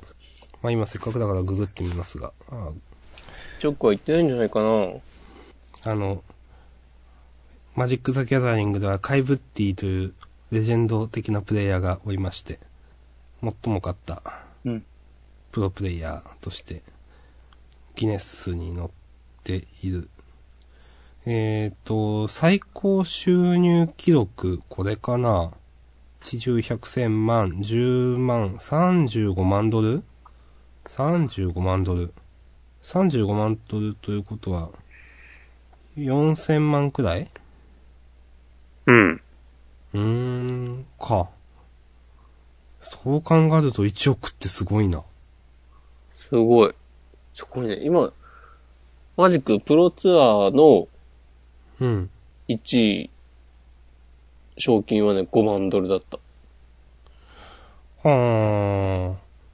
すごいな、じゃあ1億って。 100万ドル。ういん。やー、そんな儲かってんの知らんけどね。それはね。ああ。儲かってるんでしょうねああ。。ちょっと、ちょっとやるっきゃないんじゃないのと思ってね、シャドウバーソンね、俺インストールしました。1年 ちょっとぶりぐらいに。 今朝。 なるほど。うん。あーだからこれからもしかしたらね、シャドーバーストの話をね、2000しれな。 2017年は毎週マジックの話でしたけど、 2018年は毎週シャドーマスの話するかもし今週のシャドーバーっつって。いやー、どう、どうだろうね。でも。ね、なんか、日本でうん。賞金1億仮にもらっても、うん。まあざっくり5000万ぐらいは税金で持ってかれますね、みたいな。ところま非課税じでゃないですね、もちろん。うん、そうだとよなころまで見て、 こう、せちがれえなとね、思いましたう。ん。本当に。うん。なんですか税ね。金の話か。税金の話はね、しません。はい。するえでも税金の話私ちょっとあったんですよ。あ、いいですよ。ふるさと納税しました。 おお。ふるさとに住んでんじゃないの、今。はい今、ふるさとに住んでんじゃないのいや、あの、なんて言うんでしょう。別の自治体にうん。いや、寄付すうる。ん。わかるけど。うん。もう、いじめないでください。でも、明日まああのの制度もね永遠とふるさとでしょ、島根が。そう。 そう、そう、まあ、島根ね。はいふるさと納税してディスプレイをもらいます。おお。あの、飯山っていうディスプレイメーカーがあるのご存知ですかあ、わかりますよ。はい。あれが多分、なんたら県飯山市っていうところの、あ、その飯山なんだ。多分、へえ。それで、ディスプレイがいくつか、ふるさと納税で何種類かあって、うん。で、あなたの、なんだろう、年収から いくらくらいが目安ですよみたいなのがあるじゃないですか。うん。うん、それで、へえ、これくらいなんだ、つって、ちょっとディスプレイお願いしました。へえ。ふる、ふるさと納税って、手続きどうだった大変えっ、と、いや、えっ、とですね、多分、いつかだったら今年だか去年からだか、あの、まあ、基本的に、それまでは、必ず確定申告をしないといけないっていうルールだったんですけど、うん。サラリーマンが、その確定申告をしないサラリーマンが受けやすいようにっていうことで、なんか、ワンストップ特例制度というのが新しくできまして、ほ紙を1枚その自治体に提出すればいいという、う。あ、すれば確定申告をしなくても、うんえっ、と、住民税から、えっ、と、なんか所得税分の控除も含めて、えっ、と、引いてくれるっていう制度ができたんですよ。なんと。だから、あのーだいぶ簡単です。やります、私も。そして、あの、31日のまでのクレジットカードの引き落としで しないといけなくて、うん。で、なんだろう、多分そのワンストップ特例制度の申請書は、なんか、自治体にもよるんですけど、よるんかもしれないですけど、その飯山市っていうのは、なんか、1月10日までに送ってね、みたいな、筆着でよろしくね、うんみたいな、書いてありまして、うん。まあ、あの、もともと多分その、なんだろう、えっ、と、申し込みありがとうございましたみたいな、えっ、と、紙が、と一緒に、その、特例の申請制度、あの、申請書が送られてくるんですけど、うん。もう多分間に合わないので、自分で、その、飯山市、そういう市の自治体の、うん。から PDF をダウンロードして印刷して送らないといけないんですけど、うん。まあ、だから、やる人は31日までに やってください。なるほどね。うん。まあそういうね、本当に便利な制度があって、こういう、どんどん便利になって、そういう、まあ税金のこととかね、めんどくさいですからね、うん。いいと思いますと思って。なんかちょっと、ちょっと前じゃないや。ちょっと前じゃないやって、今日3回ぐらい言ってないはい。 ?3、4年ぐらい前に1回調べたんだよね。ああ。はふるさと納税とは何ぞや。いはいはで、いその、頃は、結構話題にはなってるけど、うん。あ、ウェブでチャッチャッチャーって申し込んで、はい、サンキューっていう風にはいかないんだなっていうとこまで調べて、はいはいはい。あ、じゃあいいやと思ってうん。やめてたんですが、まあ、明日さんが、そう、教えてくれた、その、ワンストップ特例制度なるものを利用すれば、そこまで手間がかからないということであれば、はい。まあ、来一応年はやってみようかなと。はい。もちろん、あの、各自でググっては、あの、いろいろ調べていただきたいですが、えっ、と、うんざっくり知ってる範囲では、えっ、と、5つの自治体までうんであれば、その、まあ、寄付の先がですね、そのワンストップ特例制度っていうのが利用できて、で、自治体ごとにその申請書をお送りすると。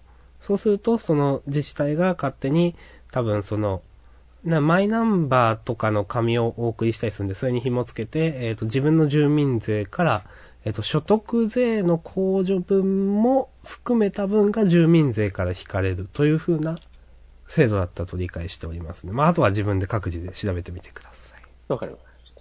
もし何かはい、こう、トラブルとね、あまたそれから質問などありましたら、もうどうしどうして明日さんにメッセージを。いや、それは、トラブルは各自の責任でもって。 もちろん。いや、ほんとね、ほんと、重要ですよ。なんか。私、この、重要ですよっていう、この話も、どうしようかな、もう。終わりますかいや、どっちもいいですよ。あの、なんだろう、ほんとネットって適当なこと書くやつが多すぎるなと思って、はい。いろいろ調べ物をしてたんですよ。はい。で、なんかこれどうなんかなって、なんかいろんなこと言ってる人がいて、で、なんかなんだろう。僕はその、こういった、そのなんだろう、正しい解釈が知りたいのに、俺はこう思います。なぜならこうだからとか、いや、おお前の意見は聞いてねえよみたいなことがすごいやるじゃないですか。うん。あわかりますいや、わかるけど、こう具体例上げずに話を進めるなと思って。ああ。そうですね。まあ、これ具体例あえはてしま示さないスタイルこれはね、示さないスタイルで行かせてください。わかりました。示さないスタイルでじゃあ行きましょ一個だけ言うと、う。うん。法律の解釈の話です。なるほど。はい。で、なんか、まあ、それに限らず、なんか、たまに、その、ヤフー知恵袋的なところで、 なんか、その、なんだろう。すごくそういう、ちゃんと、専門的というか、技術的というか、そういうことを聞いてるのに、こうしたらいいんじゃないですかねとか、全然、私はこう思いますみたいな見当違いのことを返す人っているじゃないですか。いるね。もうほんとやだやだって思って、なんか。 で、今回、そういうなんかいろいろネットで調べても、いろんなこと言う人がほんと、なんか適当なことをなんか、ばっかり言ってるから、はぁ、と思って、で、うん法律の解釈の話だったんで、私、初めてちょっと、なんか、弁護士さんに相談に行ったんですよ、ちょっと。ほう。で、なんか、あの、3000円とかなんですけど、30分で。うん。なんか、あの、本当に疑問が全て解決しまして、うん。あの、あ、こんなんだったらもっと早く行っときゃよかったっていう、なんか、これで、その私は、専門家に相談するっていう、その、手段を得たので、うん。はい、これからもっと、一つまた一つ賢くなりましたというお話です。ありがとうございます。やっえぱそそういれうで、なんそか、の、はい。ふいるさと納税に関する、や、ではないんです。あ、また別の話か。また別別の 話。うんはい。で、なんか、これどうなんだろうなって思ってたことがあったんで、まあ、うん。そう、なんかこんな、まあ3000円とかだったんで、まあこんなことは悩まずにもっと早くちゃんと聞きゃよかったみたいな、うん。うん、ことがありましたね。なるほど。うん、はい。どうしてもそういうのね、ちょっと、尻込みしちゃうこととかはありますけど。ああ、そういうのいいですね。生きていく上でそういう選択肢がそあるということを知ってう、そう、知っておく。いるだけで、うん。まあ、3000円、まあちょっともうちょっと込み入った話で1時間話しても6000円とかなんで、うん。で、本当に、本当にそのプロの、その、ちゃんとした解釈の話が聞けるんであれば、まあ悪くないよな、うん。思いました、実際。そうだなねんか、もやもやするよりは。はい。まあ、その理論で言うとね、このジャンルのフリートークも、今回はもう9000円分ですかね。そうですね。 まあまあ、はい全くね、専門、専門的な見地からの 発言とは一切ありませんけど、ね、そうですね。責任も持たないですけどね。本当にそうそう、もう、モブですよ、モブ。モブの、ね、適当な発言。そう、本当うモんブ、モブのその適当な発言をね、でもね、14、5人聞いていただいてるっていうことは、本当ね、感謝の極みですよ、本当これ。クレミね。でも、さっきね、テレビ欄、ちょっとチェックしてみたけど、はい。全然面白い番組やってないわ。あ、今の時間。うん。俺調べだけど。ああ、じゃあもうこれはジャンダンしかみんな聞くもんがないっていう。そうそうそうそね。う。なんかでも、それも、昔は、年末の、この時期の深夜の時間帯っつったら、はい。それこそゴールデンでレギュラー持ってるような人が、こう深夜でしかできないようなことをやる的な、うん。ええ番組がたくさんあったの、あったりした気がするけどなぁ、みたいな。あんまり私、その、テレビ、ゴールデンは見てたんですけど、うん。深夜まで見る年齢でもテレビ、そこまでのテレビっ子でもなかったので、うん。まあわかんないですけど、感覚やっぱ違いますか今と、その、感。じ。うん。二時、一時代、二時代。もうだってなんか、映画の再放送とか、あかっこいいですよなるほど。 NHK か、今、ドキュメント72時間ああ、はいはいっはてい。いう、まああちょの、い、い、一度見たことあります。うん。それの、なんか、朝まで、えー、ドキュメント72時間2017つって、へ視え聴者が選ぶ今年のベスト10を、あ、全部放送してんのかなはいはいはい。そういうね。うそうんわかります。で、スタジオには、なんかコメンテーターとかいて、ワイワイ言いながら、的なのを明日の朝までね、やってるらしいっすよ。うん。まあ実際そのね、テレビ局はうん制作費がなくなった安くなったっていう話はよく聞きますけど、実際そうなのかもしれないですね、なんか。で、NHK だけはね、金がまだまだあると。実際あの、アベマ TV とかすごいと思いますよ。よくやってるよね。うん。なんか、現状ではまだ赤字みたいですけどね、すごく。ものすごく。そう。いやー、ほんとでも、アベマ、それこそね、アベマ TV くっそ赤字出してるところでよくね、賞金100万ドル出せるなって話ですよ。あ、そうなんですかもっ最、うん。大元は同じ会社でしょえっ、と、サイバーエージェント。うん。ああーシャドーバースってそうなんですね。あんまわかんなかった。そう、サイゲームス。だから、ああ、そっかそっか。ああ、そっかそっか。うーん。いや、金があるんですね、あそこは。サイバーエージェント、うまい、うまいこと、サイバーエージェントに入るべきだったか。お知らんけどね。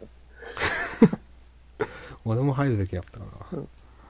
サイバーエージェントね、あの、どの時期だもう、うん。もうあるか多分、あの、毎年、新卒採用のうんサイ。トうん。ができるたびに、うん。毎回、その、先輩社員の声みたいなコーナーがうん。あって、そう、そこに出てくる、こういかにもサイバーエージェントらしい、そう、いわゆるキラキラ女子みたいなはいはいはい。のを眺めるのが好きという友人がおりました。あー あの、なんか、ま、毎年かな、サイバーエージェントは、女の子の顔のレベルが異様に高いみたいな話はよく聞くな、という。うん。うん。なんか入社式とかテレビでもよく、なんか、6時台のニュースとかで流れないですか、サイバーエージェントとか。あ、それは見たことないです。あ6時台って朝。え、夜、夕あ方。あなんか、都内では入社式が4月1日あって、みたいななんかで。ああ、うん。みたいなイメージ。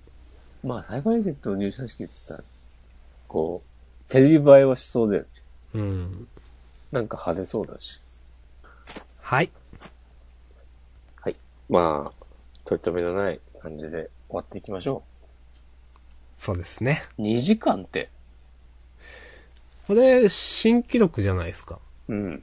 その、本編も含めて。終わるのが2時前ってないっすよ。ないですね。うん。まあね、年末だしいいんじゃないですかたまにはこういうのそうですね。あのーちょっとね、僕らも、ね、十、十何日ぶりというのにちょっと溜まってたってことで。はい。溜まってたとかは、ちょっとないけど。はーい。まあ、こんなんでね、2000 2017年もお世話になりましたとか言ってしまうと、これ配信されるのは2018年だから、おそらく。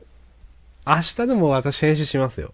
おー、いけるまあ、休みなんで、します。あーまあまあ、無理せず、うん。無理、無理せず、スタイルでお願いします。はい。とか言ってね、その部屋の片付けしないといけないことをね、思い出したんでね、厳しいかもな。ああ、はい。お俺もね、部屋の片付けとかね、しないことに決めてるから、全然大丈あなるほど。 はい。はい毎年してます夫。毎もう年してない。してない。なるほど。もうね、冬寒くてね、無理。いや、いいと思います。僕もそう思います。本当もうね、基本、冬はただもう、布団潜って、春を待つだけです。はい。はい。いや、わかります。本当終わりましょはい。えー、はいと。2018年は、ガンガン、カラスのよりも攻めていく、押し込まんと、う。うっそーえーっと、2018年は、千空のように硬い意志でやっていきます。明日さんでした。ありがとうございました。全然言えてなかった。ありがとうございました。はい、ありがとうございました。